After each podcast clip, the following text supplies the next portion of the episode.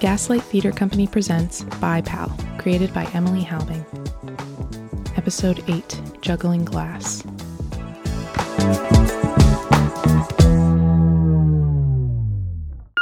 Hey, I keep missing you. I hate feeling distant from you like this. I guess we still have our weekly call in the books at least, so I'll talk to you then. Jillian, oh my god. I don't know how much longer I can stand this. My parents are driving me nuts. The other day. Phoebe. Sweetie? What? Hon? What, Mom? Can you hear me? Yes, I can hear. Can you? I can hear you. What are you doing? I'm on the toilet. You're what? I am in the bathroom. You want any pancakes? Mom, I am sitting on the toilet. Is that a no? Yes, it's a. Phoebe, Jesus Christ. Phoebe, your mom's making pancakes. Do you want any? No, Dad. I am sitting on the toilet. Oh, okay. She's in the bathroom. Hey, Phoebe, don't flush any of your lady things, okay? That was a big mess last time. Oh my God. I'm going into town later today. You need anything from Dollar General? Mom, please. Did you hear that tone? Oh, I heard that tone. Maybe I need to come back to the city. Ugh, but I'm too scared. I miss you. Call me back, pal.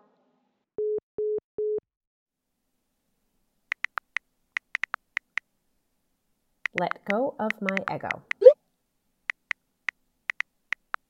Lego of my ego. Lego ego. Guess who said all three of those things and still did not grasp the concept of Lego my ego after multiple semantic explanations? Spoiler alert Bill Walsh. This just in Sir Jeffrey the Cat Walsh is really goddamn cute. Mr. Jeffrey, tell the folks listening at home, how do you do it? well, folks, you heard it here first. I've become like hyper aware of how much I pee now. You know, since I'm using the same bathroom 24 hours a day. Like, I peed twice in the shower today. Oh, I pee in the shower. Like, our shower?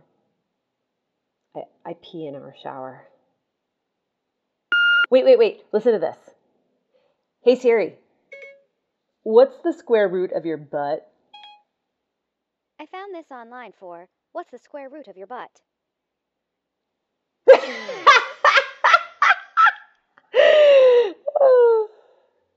sometimes boobs get in the way, but sometimes they're helpful to stop your iPad sliding around, like a boob paperweight. A boob weight. A paper boob. Oh my god. Jillian, work has been so crazy. I'm sure it's crazy for you too, which is probably hey, why. Phoebe, make sure you're mean if you see any deer eating our flowers, okay? This isn't a time to be gentle. We spent a lot of money on those, and they're having a feast out there. Okay, Mom, I'm on the phone. right Hey, now. hit the road, dear.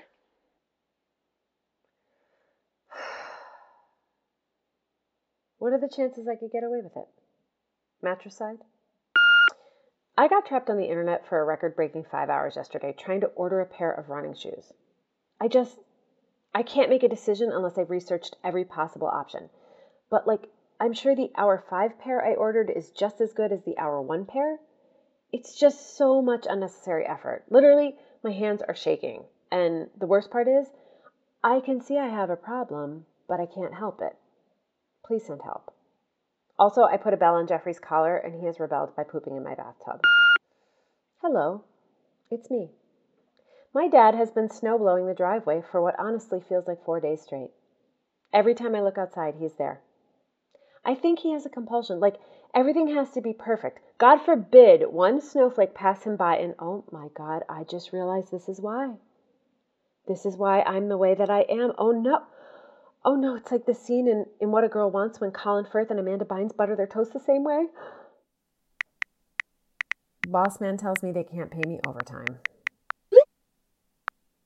Then calls me at 9:30 p.m. Crap, I just missed your call. Ugh. Answer me. Okay, well, I'll try again later. Love you. I feel like my dad can tell I'm getting burnout because he keeps telling the same story. You could do anything you set your mind to, Phoebo. You know, before Stephen King was famous, he was a high school janitor. You'll get your big break someday, Sweet Pea. Take Stephen King. He used to be a janitor. Don't be so hard on yourself. You know what Stephen King was before he became a famous writer? A, janitor. janitor. Oh, have you heard that one? And he's definitely not off base. I just feel so busy. Like there's no way I'm ever going to get to all the work I have to do. And I have my own projects I'm working on, and my writers group, and my sketch group. We've been doing weekly shows on Zoom, which has been fun, but a lot of time. One of my college professors used to say this thing whenever we got overwhelmed. He'd say, um, Imagine you're juggling a few balls, and each represents an important thing in your life. Some are made of plastic and some are made of glass, and you have to figure out which balls are glass and which are plastic, which would shatter if you drop them and which would be okay, maybe even bounce back. But none of mine ever feel plastic. Or if they are, I can't bring myself to drop any of them. It's like my fatal character flaw. I wish I could get a hold of you. I feel like we haven't talked in ages. It feels like you're in a different time zone or something. What's that saying? We're like ships sinking in the night. Oh, that's not it. Ugh, this is why I need you. Hello? Sorry I couldn't pick up before. Damn. You're going to be so proud though. I was up until 5 a.m. today. Just this super fun thing that happens where I just straight up don't sleep anymore. And I alphabetized all our DVDs. I don't think I got quite the thrill you do from that crap, but oh, but then I go downstairs to find my mom. Oh, good, Phoebe, you're up. Look, look, look, come here. Look at the birds in the feeder. Look. Oh, what a nice surprise! Good morning, my family. Oh, nice, Bill. You scared all the birds away. Oh, what? I'm not allowed to greet my wife and daughter? Oh, fine. Morning. How's that? It's just a lot of parental exposure all at once, you know? Oh, and then the other day, Nikki was running around making that noise people use to emulate Native Americans.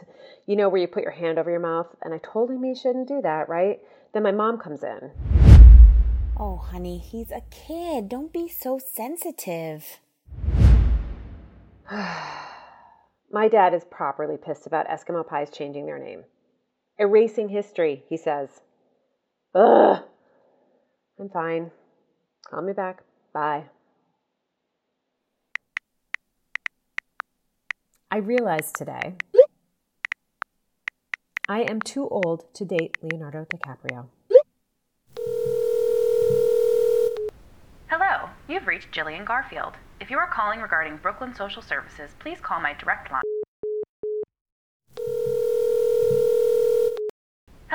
You've reached Jillian Garfield. If you are calling regarding Brooklyn Social Services, please. Hello, you've reached Jillian Garfield. Hi. Sorry for calling so late. I I really wish I could talk to you. I really miss you. Sometimes it feels like someone is just like pushing on my chest. Someone actually strong. And it hurts. I mean, like, it's not just in my head, it's like this physical pain, this weight. I'm always tired, but I can't sleep.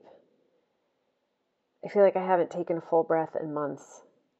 I can't, like, focus on anything, not mentally, like my eyes. I, I literally can't focus my vision.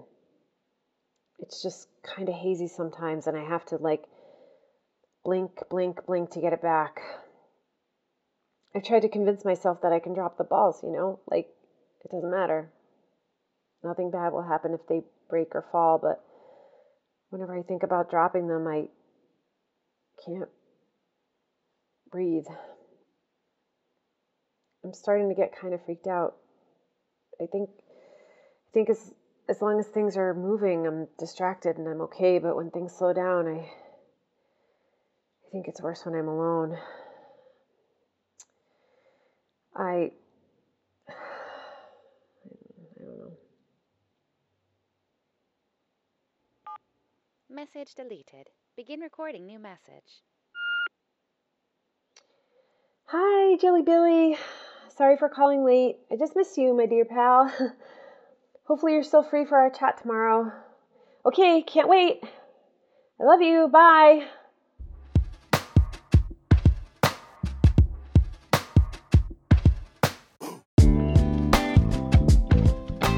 Bye Pal is written and directed by Emily Halbing and produced by Gaslight Theater Company, featuring Brandy George as Jillian and Wendy Hinton as Phoebe, with additional voices from Dave Reynolds, Christina Reynolds, Bryn Durham, Lauren Roberts, and Max Reynolds.